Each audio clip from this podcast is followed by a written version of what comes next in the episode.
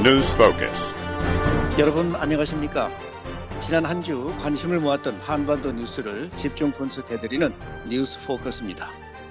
북한이 17일에 이어 18일 또다시 탄도미사일을 발사했습니다. 미국과 한국, 일본 정상이 13일 캄보디아에서 만나 북한에 대한 억제력을 강화하기로 합의했습니다. 조 바이든 미국 대통령은 14일 발리에서 시진핑 중국 국가 주석을 만나 북한이 핵실험을 할 경우 추가 방위 조치를 취할 것이라고 말했습니다. 오늘도 윤국한 최원기 두 기자와 함께 자세한 소식 알아보겠습니다. 저는 노시창입니다. 두 분 안녕하십니까? 예, 안녕하십니까? 안녕하십니까? 네, 오늘은 북한의 연이은 탄도미사일 발사 소식부터 살펴보겠습니다. 북한이 17일 단거리 미사일을 쏜 데 이어서 18일 대륙간 탄도미사일 ICBM으로 추정되는 미사일을 쐈는데요. 자, 그 배경을 어떻게 봐야 할지 윤 기자가 먼저 좀 말씀해 주시죠. 예, 그 전문가들은 대체로 세 가지 배경이 있는 것으로 분석하고 있습니다. 이첫 번째로는요, 미국과 한국, 일본 정상들이 이번에 그 3자 정상회담을 갖고 북한을 겨냥한 확장 억제 강화 그리고 세 나라 간 안보 협력 강화에 아, 약속한 데 대한 반발이다 이런 분석이고요. 이 두 번째로는 기술적 문제를 극복하고 미국 본토 타격이 가능한 ICBM, 그러니까 대륙간 탄도미사일 개발을 위한 목적이다. 이렇게 얘기를 하고 있는데요. 아, 이런 점은 앞서서 지난 3일 아, 이번 발사와 똑같은 화성 17형 발사가 실패로 끝난 이후에 보름 만에 다시 이 발사를 했다는 것 이런 점에서도 드러난다는 그런 지적입니다. 그리고 세 번째는 북한이 핵보유국 지위를 공고히 하려는 의도라는 분석입니다. 아, 북한은 앞서서 잘 알려진 대로 전술핵을 실전 배치했다고 주장하지 않았습니까? 아, 네. 이렇게 핵무기를 다양하게 아, 개발한 것에 이어서 아, 이 아, 핵무기를 장착해서 아, 공격할 수 있는 다양한 탄도 미사일도 개발했다는 것을 아, 강조함으로써 이 핵 보유국의 지위를 좀 더 아, 과시할 수 있다. 이런 어, 의도라는 분석인데요. 대체로 전문가들이 예. 이런 점에 의견이 일치하고 있습니다. 네. 어, 18일 쏜 이 ICBM 지난 3일에 실패한 화성 17을 다시 쏜 것입니까? 최 기자가 좀 말씀해 주시죠. 네, 일단은 그렇게 보입니다. 그 ICBM을 발사한 북한이나 이제 한국과 미국 당국이 아직 그 어떤 미사일을 쐈는지 이제 밝히지는 않았지만 대체로 전문가들은 북한이 그 화성 17형 ICBM을 쏜 것으로 보고 있습니다. 아, 그렇게 보는 가장 큰 이유는 아까도 얘기가 나왔습니다만은 보름 전이죠. 지난 3일 북한이 화성 17형을 쐈는데 실패했기 때문입니다. 당시 네. 화성 17형인 1단, 2단 분리는 잘 됐는데 3단 그러니까 아, 탄두부가 문제가 생겨서 동해에 그 추락하고 말았습니다. 그래서 아마 그 보름 만에 이제 이번에 다시 쐈으니까요. 지난 한 2주간 동안 북한이 아마 문제점을 파악해서 아, 문제점을 어쨌든 해결하고 다시 ICBM을 쏜 것 아니냐 이렇게 보는 시각이 많고요. 이번에 쏜 화성 17형 미사일은 최고 고도가 6,100km 그리고 비행 거리가 한 1,000km고요. 속도는 음속의 22배 그러니까 마하 22로 파악이되는데요. 어, 그러니까 고각 발사를 한 것으로 보입니다. 정상 각도 그러니까 한 30도 내지 45도 정도로 이것을 쐈다면 15,000km 정도를 비행했을 것이다. 이렇게 그 전문가들은 보고 있는데요.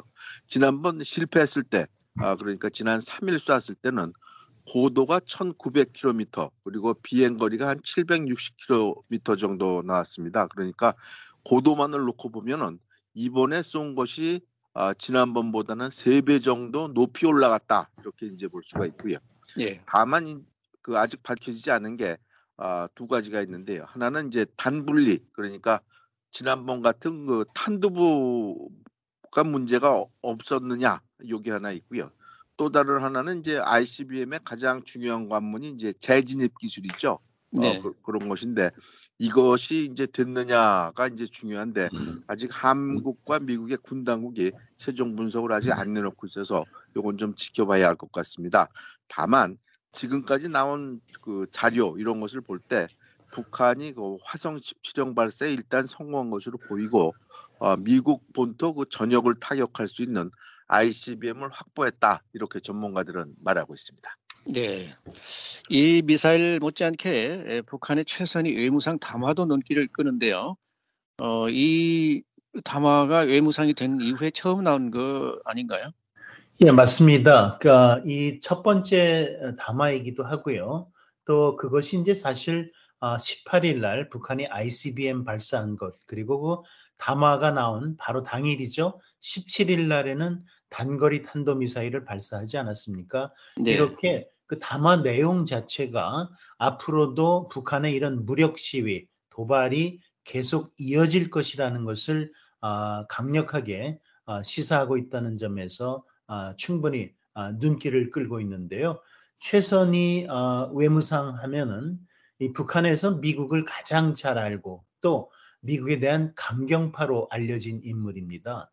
이 무엇보다도 김정은 어, 국무위원장의 신임이 어, 굉장히 두터운 것으로 알려져 있지 않습니까? 네. 어, 따라서 어, 최선희 외무상의 이번 담화는 김정은 위원장의 의중을 어, 잘 드러낸 것이란 그런 관측이 나오고 있습니다. 네. 아, 특히 말씀드린 대로 아, 이 최선희 외무상의 취임 후 첫 담화가 관심을 끄는 것은 그 내용에 있는데요. 아, 최 외무상은 이 담화에서 미국이 동맹국들에 대한 확장 억제력 제공 강화에 집념하면 할수록 조선 반도와 지역에서 도발적이며 허세적인 군사적 활동들을 강화하면 할수록 그에 정비례해서 우리의 군사적 대응은 더욱 맹렬해질 것이다. 이렇게 말하고 있습니다. 그러니까 네. 아, 이 앞으로도 다양하고 강도 높은 아, 북한의 무력 시위가 이어질 것이란 관측이 아, 자연스럽게 아, 나오고 있습니다. 네. 그 북한이 핵선제 공격을 하니까 미국과 한국이 대비하는 것이다라는 이런 반대 측의 주장도 나오는데 이런 것을 지금 어떻게 설명을 해야 되겠습니까? 그렇습니다. 지금 그 최선희 외무상이 지금 그 얘기가 나왔습니다만은 아, 미국이 확장 억제력 제공을 하고 또 무슨 미국과 한국이 연합 군사 훈련을 하니까 여기에 비례해서 우리가 아, 이런 것을 한다 이렇게 이제 얘기를 하고 있는데요. 이것은 사실은 그 전후 관계, 선후 관계를 따져보면 좀 틀린 얘기입니다. 지금 한국과 미국이 군사적 대비 또는 연합 군사 훈련을 하는 것은 틀림없지만 가장 큰 이유는 북한 때문이죠. 북한이 벌써 올해 어, 38번 이상 그 탄도미사일을 발사하고 어, 80발 이상의 미사일을 그 쐈습니다. 한 달에 8발 정도 미사일을 쏜 건데요. 전쟁을 하지 않는 나라 치고 이렇게 많이 그 탄도 미사일을 쏜 나라가 지금 저 전 세계적으로 없습니다. 또 하나 지난 9월에 저 북한 스스로 밝힌 겁니다. 핵무력 법제화를 했죠. 그러면서 법제화가 이게 보통 법제화가 아니고 한국과 미국에 대해서 핵 선제 공격을 하겠다 할 수도 있다 이런 입장을 북한 스스로 밝혔습니다. 그렇기 때문에 여기에 대비해서 미국과 한국이 어, 대비를 하고 자체를 방어하려는 것이지 미국과 한국이 북한을 공격하려는 그런 의사는 전혀 없습니다. 아, 그렇기 때문에 아, 최선희 외부상이 이번에 담화를 발표했지만 그 의도는 역시 그, 아, 이 같은 그 북한의 위협에 대한 일종의 그 책임 전가를 한국이나 미국에 떠넘기기 위한 것이다. 이렇게 외부에서는 보고 있고 한국 외무부도 그와 비슷한 취지의 그 입장을 밝혔습니다. 네. 자, 그러면 앞으로 어 이제 ICBM에 이어서 핵실험을 하는 것이 이제 그 어, 수순으로 봐야 되겠습니까? 예, 사실 그 핵실험과 관련해서는 북한의 7차 추가 핵실험이죠. 아, 올 3월 이후에 계속 아, 그 추측이 아, 이루어져 왔고요. 네. 아, 이제 미국과 한국의 정보 당국은 북한이 어느 때든 핵실험을 실시할 수 있는 준비를 완료한 상황인 것으로 그렇게 평가를 하고 있습니다. 아, 그런 맥락에서 보면은 아, 남은 것은 김정은 위원장의 정치적 결정뿐인데요. 고려 요인들은 말하자면 국제 정세 그리고 어, 기술적인 필요 또는 중국 이런 것들을 들 수 있습니다. 아, 그래서 어, 그 기술적인 어, 필요라든지 이런 부분에 있어서는 어, 그 북한이 이제 어, 전술 핵무기까지 실전 배치한 어, 것을 주장하고 있기 때문에 어, 그 필요성에 있어서는 핵실험에 그다지 급박하지 않다. 그렇기 때문에 한국 내에서는 최근에 통일부 장관이 북한의 핵실험이 임박했거나 급하게 연내 이루어질 것으로 보이지는 않는다. 이런 관측이 조심스럽게 제기됐고요. 아, 또 다른 요인들은 사실 국제 정세 그리고 또는 중국인데요. 이 부분들은 김정은 위원장이 추가적인 핵실험 결정에 앞서서 가장 고민하는 부분일 것이다. 이렇게 네. 전문가들은 아, 보고 있습니다. 아, 네. 다만 아, 북한의 추가 핵실험을 아, 고무하는 아, 그런 요소라고 한다면은 이 추가 실험을 해도 현재 국제 정세는 과거처럼 아, 그 유엔 안보리 상임이사국들이 일치해서 아, 그 북한에 대한 추가 제재를 추진하기가 여의치 않은 상황이라는 점, 이런 점을 꼽을 수가 있을 겁니다. 네.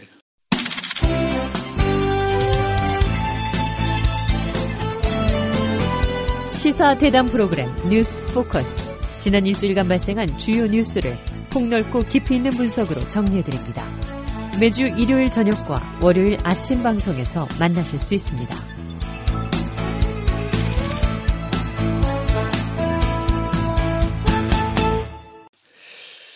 음, 뉴스 포커스 다음에는 13일 음, 캄보디아에서 열린 미국, 한국, 일본 3국 정상회담 소식 살펴보도록 하죠. 조 바이든 미국 대통령과 윤석열 한국 대통령, 기시다 후미오 일본 총리가 푸놈펜에서 만나서 북한 문제를 집중 논의했는데요. 어, 그러면 여기서 바이든 대통령의 모두 발언 잠깐 들어보겠습니다. For years, our countries have been engaged in a trilateral cooperation out of a shared concern for the uh, for the nuclear and missile threats of North Korea poses to uh, to our people. 바이든 대통령은 한국과 일본은 모두 미국의 중요한 동맹이라며 우리들은 그동안 공동 우려 사안에 대해서 3자 협력을 해왔다. 어, 지금 이렇게 예, 말을 하고 있는데요. 북한이 거듭된 미사일 도발에 맞서서 미한일 삼각 협력을 자 정말 더욱 강화하겠다 이런 어떤 다짐 같은 걸로 볼 수 있는 건가요? 예 맞습니다. 사실 어, 그, 이 삼각 협력, 이 부분은 바이든 대통령의 육성으로 바로 들으셨지만 그동안의 북한 문제와 관련해서 어, 협력을 어, 굉장히 이전과는 달리 어, 강력하게 해왔습니다. 어, 이번에 어, 정상들은 어, 최고 수준에서 다시 한번 이를 확인한 것이다. 이렇게 전문가들은 보고 있죠. 그래서 네. 어, 그 백악관의 성명에서도 어, 이, 이번에 어, 그 이번 아, 북한의 발사와 관련해서 어, 미국과 한국, 일본 어, 세 나라가 어, 정상에서 정상회담에서 아, 논의한 대로 어, 이번 대응하는 데 있어서의 어, 그 3자 협력을 다시 한번 강조하고 있고요. 윤석열 한국 대통령도 어, 그 이번 그 북한의 ICBM 발사와 관련해서 어, 대통령실에 지시하기를 어, 그 한미일 안보 협력을 강화하라. 또 어, 미국과 합의한 대북 확장 억제 실행력 강화 방안을 적극 이행하라. 이렇게 어, 지시를 하고 있거든요. 네. 그러니까 지금 어, 북핵 문제 대응에 있어서 어, 이 그동안에 어, 그 미국과 한국, 일본 사이의 3자 협력이 아, 이 북한의 아, 그 잇따른 도발과 무력 시에 앞서서 앞에서 점점 더 강화되고 결국은 3자 아, 정상회담 수준에서 이를 합의하고 확인하는 수준까지 이렇게 다다랐다라고 말씀드릴 수 있습니다. 네. 이새 정상은 또 회담을 마치고 인도 태평양 3국 파트너십에 관한 푸놈펜 성명을 발표했는데요. 이 성명의 내용 음, 최 기자가 좀 간추려 주시겠습니까? 네, 이 바이든 대통령과 이제 윤석열 대통령 그리고 기시다 총리가 이제 그 아, 지금 말씀하신 그 인도 태평양 파트너십에 관한 푸놈펜 성명 이걸 발표했는데요. 내용이 상당히 그 방대합니다. 몇 가지만 좀 간추려서 말씀드리면 가장 큰 것은 역시 그 자유롭고 개방된 인도 태평양을 만들자 이것이 이제 대전제 큰 목표고요. 어, 여기에 대해서 그 세부 내용으로 들어가면 북한의 이제 연이은 미사일 발사를 규탄을 했습니다. 그리고 한국 윤석열 대통령이 일찍이 밝힌 그 담대한 구상 이것을 지지한다 이런 내용이 있고요. 미국의 그 확장 억제 여기에 대한 입장을 그 재확인했고요. 북한 미사일 그 정보를 그 세 나라가 실시간으로 공유한다 이런 내용이 있고요. 최근 문제가 되고 있는 그 러시아의 우크라이나 침공을 규탄한다 이런 내용이 있고 그다음에 아마 이것은 중국을 겨냥한 것 같은데요.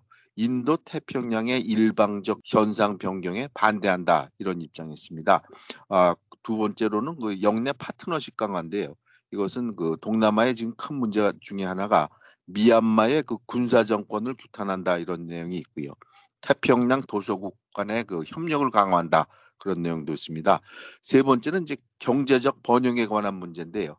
미한일 경제안보 협력체를 만들고 미국이 일찌감치 밝힌 포괄적 인도 태평양 어, 협력 이 문제를 또 한층 강화하고 그다음에 그 기후 변화 문제에 대해서도 어, 미한일 세 나라가 공동 대처하자 이런 내용도 포함되어 있습니다. 네. 삼국 정상은 북한 미사일 정보를 실시간 공유한다고 밝혔는데요. 어, 이것이 한일 군사 정보 보호 협정 어, 이 지소미아보다도 훨씬 더 강력한 것이라면서요. 예, 그렇게 전문가들은 보고 있습니다. 그러니까 아, 한국과 일본 간의 군사 협력의 수위가 한층 높아진 것이다 이런 분석인데요.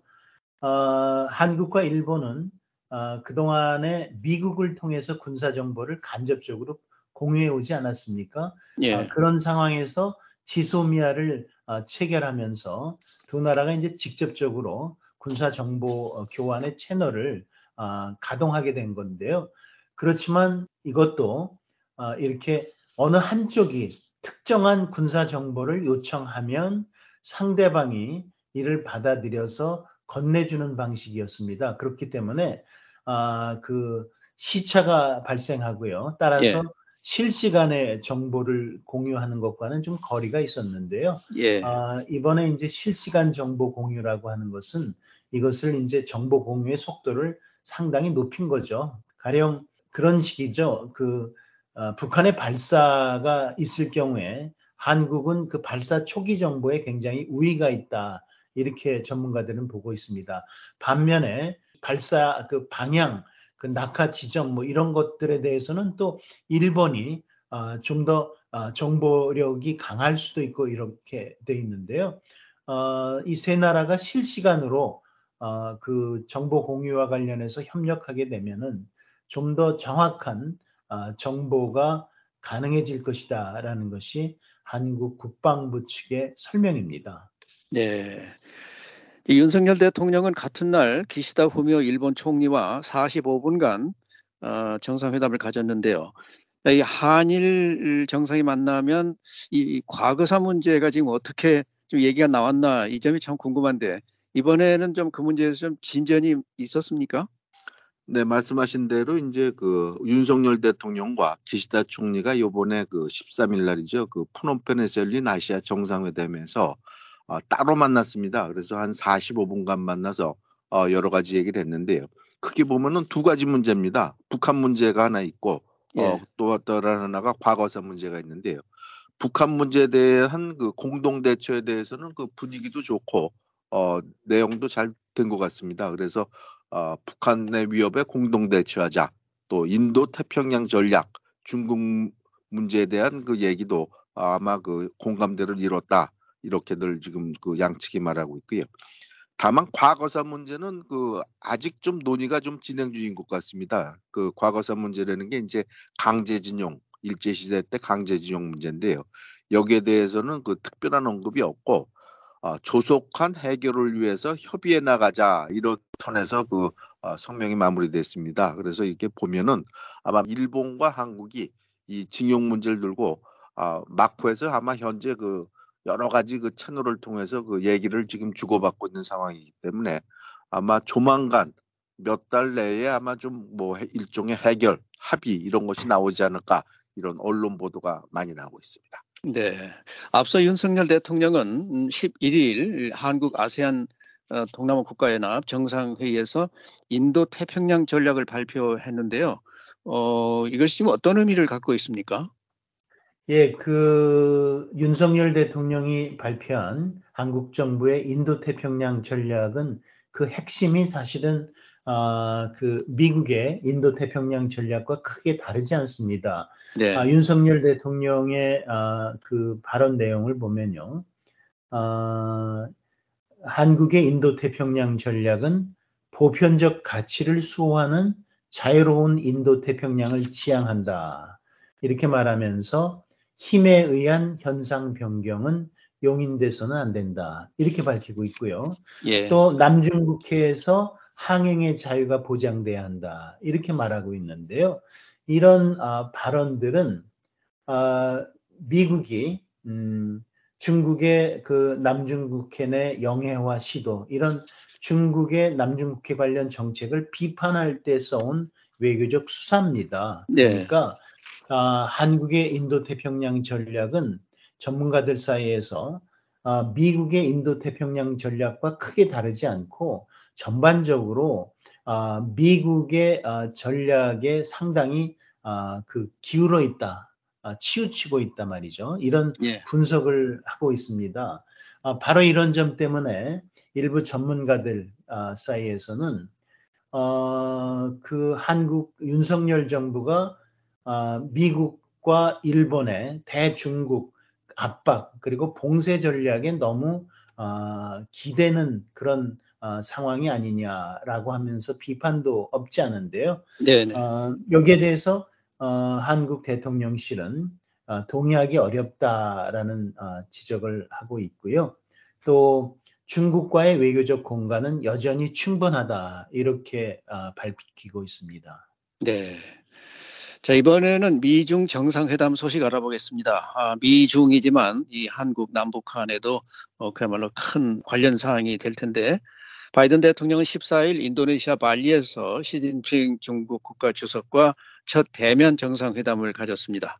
아, 여기서 바이든 대통령이 회담 직후에 기자회견에서 언급한 내용 들어보겠습니다. It's difficult to say that I am certain that China can control North Korea. Uh, number one. Number two, 바이든 대통령은 중국이 북한을 통제할 수 있다고 단언하기 어렵다면서 나는 북한이 장거리 미사일과 시험에 에, 더는 관여해서는 안 된다는 점을 어, 북한에 분명히 하려고 시도할 의무를 중국이 가졌다는 점을 시진핑 주석에게 명확히 했다 이렇게 에, 말했고요. 또 어, 북한이 핵실험 등에 나서면 우리 입장에서는 추가적인 특정 방어 행동을 취해야 할 것이다. 하지만 이는 중국을 겨냥한 것이 아니라 북한에 분명한 메시지를 보내는 것이다. 이렇게 에, 시 주석에게 말했다. 이렇게 에, 덧붙였습니다. 그러니까 바이든 대통령의 말은 북한이 핵실험을 하지 않도록 중국이 말려라. 뭐 이런 것처럼 들리는데요. 그러면 효과가 과연 어, 있을까요? 그것이 지금 예, 궁금한 점이 되겠는데요. 예, 어, 여기에 대한 답은 중국의 역량, 아, 북한에 대한 아, 그 영향력이죠. 그리고 또 의도 두 가지가 아, 중요한데요. 아, 중국의 의도와 관련해서는 중국이 북한의 핵실험에 반대하는 입장이라는 것이 아, 많은 전문가들의 분석 내지 평가입니다. 실제로 아, 그 중국은 북한의 추가적인 핵실험 이것이 한반도 정세를 더 악화시킨다라는 관점에서 아, 북한의 추가 핵실험에 반대 입장을 아, 밝혀왔고요. 이전에 보면 유엔 안보리에서 북한의 핵실험뿐만 아니라 탄도미사일 시험 발사에 대해서 안보리 차원의 대북 제재 결의에 찬성해 왔습니다. 그런 맥락에서 예. 아, 그러나 중요한 것은 더욱 중요한 것은 아, 중국의 이런 입장보다는 중국이 실제로 그러면 아, 이런 것들을 아, 역량을 가지고 있느냐, 북한의 핵실험을 하지 못하도록 그 막을 수 있는 이 부분에 대해서는 아, 논란이 있습니다. 북한이 아, 대체로 전문가들이 파악하는 것은 아, 북한에 대해서 영향력이 어느 정도 있는 것은 분명하지만 예. 핵실험을 아, 막을 수 있을 정도는 아니다. 그 영향력의 정도가 이런 아, 평가가 아, 굉장히 아, 아, 상당히 유력하고요. 예. 아, 또 이뿐만 아니라 사실 아, 북한도 아, 중국의 영향력을 어느 정도 어, 받아들인다고 하더라도 핵실험이나 이런 것들은 과거에 보면 중국의 반대에도 불구하고 강행을 해왔습니다. 그렇기 때문에 어, 이게 효과가 있을까? 중국을 통한 어, 북한의 추가 핵실험 방지가 여기에 대해서는 사실 어, 상당히 좀 의문이 있다 이렇게 말씀드릴 수 있습니다. 네. 궁금한 것은 그러면 시진핑 주석이 이 회담에서 어떻게 입장을 밝혔을까 하는 것인데 뭐 혹시 좀 음, 나온 게 있습니까? 네, 이 부분이 좀 궁금한 부분인데요. 예. 말씀하신 대로 그 바이든 대통령하고 이제 시진핑 중국 국가주석이 이제 3시간 가량 만나서 아, 북한 문제를 비롯한 여러 문제를 논의를 했습니다. 그리고 아, 지금 들으신 대로 어, 회담 직후에 미국 백악관도 자료를 냈고 또 바이든 대통령이 직접 기자회견을 했지만 아, 중국이 낸 자료에는 그 다른 문제 무슨 타이완 문제, 우크라이나 기후 문제 이런 거에 대한 언급은 있지만 북한 부분에 대한 언급이 아예 없습니다. 다만 아, 회담 그 다음 날이죠. 그 중국 왕이 외교부장이 이제 언론 브리핑을 하면서 어, 밝힌 게 있는데요. 어, 왕이 그 외교부장이 뭐라고 그랬냐면 시진핑 주석은 중국의 이제 기존 입장을 밝혔다 그러면서 한반도 문제의 근본 원인이 어디에 있는지를 직시하고 특히 북한의 합리적 우려를 균형적으로 해결해야 한다는 것을 견제해야 된다. 이런 입장을 밝혔다. 이렇게 얘기를 하고 있습니다. 아, 그러니까 아까 들으신 그 바이든 대통령의 언급 또 왕이 그 외교부장의 이런 그 언론 브리핑 이런 것을 정확히 보면 아마 바이든 대통령이 그 중국의 책임론 북한이 핵실험을 하지 못하도록 좀 막아라 이런 얘기를 한 것 같고 예. 여기에 대해서 그 시진핑 주석은 아, 아까 뒤에가 나왔습니다만 아마 그 북한이 그 우리말 잘 안 듣는다 이런 얘기를 하면서도 기존 입장 이렇게 군사적 이런 대처만 하지 말고 정치적 해결 어 그러니까 북한을 좀 인정하고 대화하려는 노력을 좀 많이 했으면 좋겠다 이런 입장을 밝힌 게 아닌가 이렇게 전문가들은 보고 있는데요. 어, 중국이 아직 그 구체적으로 밝힌 게 어- 적어서 상당한 관측에 지금 의존하고 있는 그런 상황입니다. 네.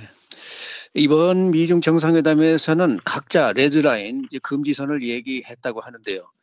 중국에서는 이 금지선이라고 하는 게 그 중에 하나가 이 타이완 이 문제가 아니겠습니까? 여기에 대해서도 좀 어떤 뭐 얘기가 있었습니까? 예, 물론입니다. 그 미중 정상이 만났을 때는 아, 그 이번에는 특별히 그 첫 대면 회담 아니었습니까? 네. 이전에도 여러 차례 아, 화상 또는 전화를 통한 아, 그 회담이 있었는데요. 그때마다 타이완 문제가 사실 가장 중요한 아, 의제로 어, 떠올랐었습니다. 아, 이번에도 시진핑 주석은 타이완 문제는 중국의 핵심 이익 중에서도 핵심이다. 이렇게 말하면서 중국과 미국 관계에서 넘으면 안 되는 첫 번째 레드라인이다. 이렇게 강조를 했습니다. 네. 그러니까 사실 그 그동안에 미국과 중국의 관계가 긴장과 대립으로 치닫은 데는 사실 타이완 사태가 가장 크게 아, 그 기여를 하지 않았습니까? 예. 아, 그런 맥락에서 결국 이 부분이 가장 중요한 이번 정상회담의 의제였다 이렇게 전문가들은 밝히고 있고요. 어, 시진핑 주석은 이 타이완 문제와 관련해서 어, 타이완 해협의 평화와 안정을 바라며 그것을 위해서 노력하지만 중국과 대만의 평화 안정과 타이완의 독립은 물과 불처럼 양립할 수 없다 이렇게 말했습니다. 예. 이 부분은 아, 시진핑 주석이 아, 최근에 열린 아, 당대회 연설에서 타이완 문제와 관련해서 아, 그 무력 사용 포기를 아, 결코 약속하지 않을 것이다 라고 밝힌 바 있는데요. 이것과 같은 맥락에서 타이완에서 말하자면 독립을 추진하려는 움직임이 나타날 때는 무력 사용도 불사하겠다 이런 입장도 사실 중국은 분명하게 하고 있습니다. 네. 이 한반도 문제로 잠깐 예, 돌아가서 이 중국에게는 만약에 어, 그 북한이 핵실험을 해서 바이든 대통령이 말한 대로 지역의 미군을 강화한다고 한다면 이것은 중국에게는 음, 오히려 큰 부담이 되지 않겠습니까? 네, 큰 부담이 됩니다. 아마 중국으로서는 이것이 이제 가장 큰 부담스러운 그 얘기가 될 텐데요. 아, 바이든 대통령이 이번 미중 정상에서 이제 그 분명히 밝힌 게 있습니다. 아, 이번 그 기자회견에서 나온 바이든 대통령의 말을 들어보면 중국도 북한 도발로 인해서 긴장이 고조되는 것을 바라지 않는다. 이렇게 생각한다. 이렇게 바이든 대통령이 얘기를 했고요. 어, 지금 들으신 대로 그 북한 도발이 계속되면 한국, 일본에 대한 미군 방어 역량을 위한 추가 조치가 있을 것이다. 이런 얘기를 했고 그렇지만 이것이 그 중국을 겨냥한 것이 아니라 북한을 겨냥한 것임을 분명히 알아야 된다 이런 얘기를 했습니다. 아 그리고 앞서 그 제이크 설리반 백악관 국가안보부 장관도 11일 날 그 언론 설명을 했는데요. 여기서도 그 똑같은 얘기를 했습니다. 그러면서 어, 북한의 이 같은 도발이 계속되면 동북아의 미군의 그 안보가 강화될 수밖에 없다 이런 얘기를 했습니다. 다만 구체적으로 이제 뭘 어떻게 강화하겠다는 건지 미군을 증강시키겠다는 건지 이것에 대해서는 아직 지금 나온 것은 없는데요. 전문가들은 대체로 지금 그 아마 전략 자산이 증강 배치될 가능성이 크다 이런 얘기를 하고 있습니다. 그러니까 어, 지난번처럼 그 항공모함 또 F-35 핵잠수함 아, 이런, 이런 것이 그 추가 배치돼서 아, 북한에 대한 그 군사적 압박을 할 수가 있고 또 하나는 북한이 이제 워낙 지금 미사일 공격을 많이 하니까요. 어, 한국이 이미 그 어, 사드 고고도 미사일 방어망 방어 체계가 한 기가 배치돼 있지만 추가로 배치하는 문제가 될 수도 있다. 아, 이런 얘기도 있고요. 또 하나는 어, 미국이 그동안 그 계속 그 어, 하려고 했던 것 중에 하나가 그 동북아의 그 중거리 미사일 이것을 그 어, 배치하는 문제가 추진해 왔었는데요. 이것이 배치될 수도 있다 이런 견해도 있습니다. 아, 모두 그 중국의 그 안보적 이익에는 그 아, 부정적인 그런 내용들이죠. 그렇기 때문에 미국의 의도는 아, 북한에 도발이 돼서 이런 그 미군의 그 군사적 강화 이런 것을 그 어, 되는 상황을 맞지 말고 어, 중국이 좀 미리 나서서 핵실험도 막고 도발을 좀 막아줬으면 좋겠다 하는 것이 그 미국의 입장이다 이렇게 전문가들은 말하고 있습니다. 네. 어, 또 하나 그 어, 미국에서 어, 아주 관심을 끄는 뉴스 도널드 트럼프 전 대통령에 관한 건데요. 어, 트럼프 전 대통령은 어, 2024년 대통령 선거 출마를 공식 선언했습니다. 어, 여기에서 트럼프 대통령은 또 북한 문제를 얘기를 했는데요. 김정은 위원장과의 정상회담 이후 3년간 북한은 장거리 탄도미사일을 단 한 발도 쏜 적이 없다. 근데 지금은 어떠냐 뭐 이런 식으로 얘기를 했는데 자, 이 트럼프 대통령 전 대통령의 당선 가능성 지금 뭐 어떻게 뭐 얘기들이 나오고 있습니까? 예, 사실 그 트럼프 대통령이 아, 북한에 대해서 자주 얘기를 합니다. 퇴임한 이후에도 아, 특히 또 아, 재선 아, 전에서는 자신이 재선에 아, 그 말하자면 재선이 되면은 아, 북한 문제를 우선적으로 해결하겠다라고 얘기까지 하지 않았습니까? 네. 아, 그런데 사실 지금 트럼프 대통령 전 대통령이 아, 2024년 대선 출마를 공식 선언하기는 했어도 아, 그 당선 가능성을 아, 점치는 것은 너무 이른 감이 있습니다. 그만큼 네. 아, 그 변수가 많이 있고 정치 상황이 어떻게 아, 달라질지 우리가 그 단언하기 어렵기 때문인데요.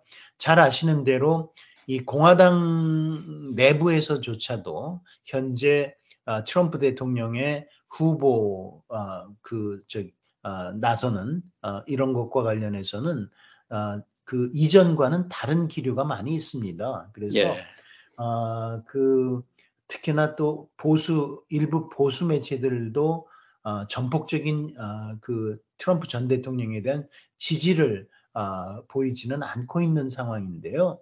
아, 이런 것들은 미국 언론들의 분석에 따르면 트럼프 대통령이 아, 지난 그 바이든 대통령과의 대선 전 직후에 선거 결과에 불복해서 폭력적인 의사당 난입 사태를 아, 초래한 아, 이런 그 집단들에 대해서 사실 방조하거나 또는 아, 묵인하는 듯한 이런 언행을 한 것이 크게 정치적 짐으로 작용하고 있기 때문이라는 아, 평가를 하고 있지 않습니까? 네. 네. 음, 공화당 내부에서는 특히나 또 새로운 어, 세대 교체 목소리 속에 어, 유력한 주자들이 하나둘씩 어, 그 나타나고 있고요. 그렇기 때문에 현재로서는 어, 트럼프 전 대통령의 어, 당선 가능성뿐만 아니라 공화당 어, 후보 선정 확정 이것도 어, 그 유, 어, 두고 봐야 한다 이런 것이 전문가들의 어, 분석입니다. 네. 한중 정상회담에 관한 얘기 잠깐 음, 들어봤으면 좋겠는데요. 윤석열 한국 대통령과 시진핑 어, 중국 국가 주석이 이 3년 만에 에, 대면 회담을 했습니다. 어, 여기에서 어, 윤 대통령이 말한 그 핵심은 뭐였고 또 시 주석의 반응은 어땠는지 이, 최 기자가 좀 간단히 정리를 좀 해주시겠습니까? 네, 역시 그, 그 유- 윤석열 대통령과 그 시진핑 국가주석의 그 정, 이번 정상회담에서 이제 핵심은 북한 문제였죠. 그래서 아, 윤 대통령은 그 북한 비핵화를 위해서 중국이 좀 건설적인 역할을 당부를 했습니다. 여- 중국이 좀 나서서 해결해 다오 이런 얘기를 했고요. 시진핑 주석은 이제 북한이 호응한다면 담대한 구상이 이행되도록 협력하겠다 이렇게 밝혔는데요. 아, 문제는 이제 그 아, 담대한 무상 문제입니다. 아, 여기서 이제 그 윤석열 대통령이 아시겠지만 지난 8월 15일 그 광복절 경축사에서 그 아, 제안을 했고요. 아, 나흘 뒤인가요? 그 8월 19일 날 아, 북한의 그 김여정 부부장이 그 담대한 무상에 대해서 어, 허망한 꿈을 꾸지 마라 이런 얘기를 네. 하면서 어, 이것을 거부를 했습니다. 그렇기 때문에 아, 시진핑 주석이 이번에 그 담대한 구성 아, 구상이 이행되도록 협력하겠다 이런 얘기를 했지만 한 가지 이제 전제 조건이 달려 있습니다. 그러니까 북한이 호응한다면 이런 겁니다. 아, 예. 그렇기 때문에 아, 시진핑 중국이 어떤 의도로 갖고 이, 이 같은 얘기를 했는지 그리고 앞으로 아, 중국이 진짜로 이 같은 그 아, 담대한 무상이 이행되도록 좀 나설지 상당히 주목되는 그런 상황입니다. 네. 자, 뉴스 포커스 오늘은 북한의 탄도미사일 발사 소식과 함께 13일 삼국 정상회담이 열린 소식 그리고 14일 열린 미중 정상회담의 에, 간략한 내용 알아봤습니다.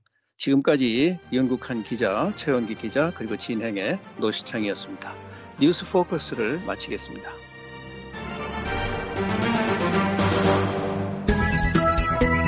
VOA 방송입니다.